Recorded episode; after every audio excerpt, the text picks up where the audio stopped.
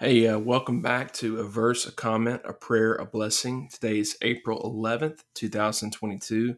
And we're going to take a little bit of a break this week from our walk through Ephesians and try to spend a little bit of time reflecting on uh, our hearts being prepared for Easter by thinking about some of the events throughout the course of Holy Week. So, um, today is Monday, so we're going to look at uh, Monday within the course of Holy Week. And we're going to consider that in light of Luke chapter 19, verse 46.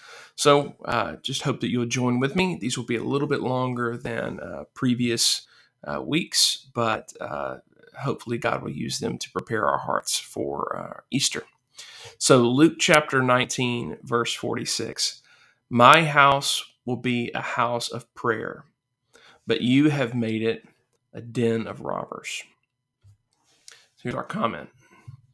On the Monday following his triumphal entry into Jerusalem, Jesus entered the temple courts and began to drive out those who were selling.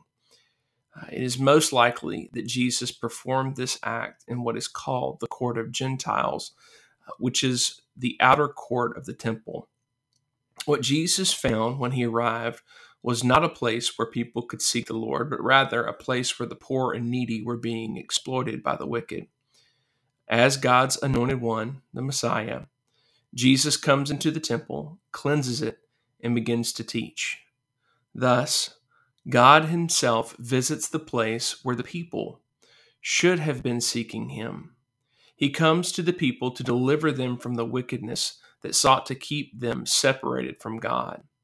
Jesus' work in the temple that day prefigured the work that he would perform at the end of the week, when, by his sacrifice, he would, once for all, bring sinners near to God. Now, our prayer. O oh Lord, as we meditate on your word over the course of Holy Week, preparing our hearts for Easter, renew our wonder and worship as we contemplate this old, old story about our Savior's love for us.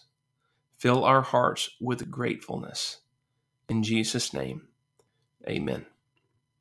Now, our blessing. Peace to the brothers and sisters, and love with faith from God the Father and the Lord Jesus Christ.